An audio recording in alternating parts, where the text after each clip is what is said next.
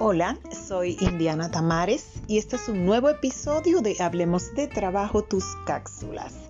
Un amigo nos pregunta, ¿Cómo puedo hacer saber los resultados de mi posición? Esa pregunta es interesantísima porque no todas las organizaciones cuentan con un sistema de gestión basado en resultados o por indicadores o puede que no tengan un sistema adecuado de evaluación del desempeño que permita medir la productividad y rendimiento de sus trabajadores.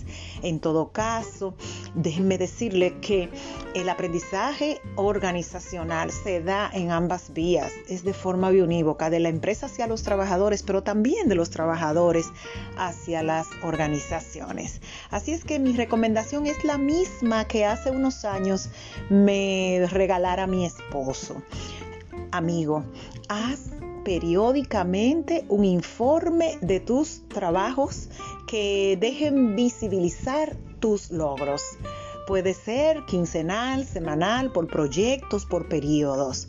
Pero redactar informes es una manera de alertar a la organización de que falta algo, de que estás logrando cosas que es posible que ellos no estén midiéndola y quizás se preocupen no solamente por instalar un sistema de medición del rendimiento, sino también por valorar el trabajo que haces.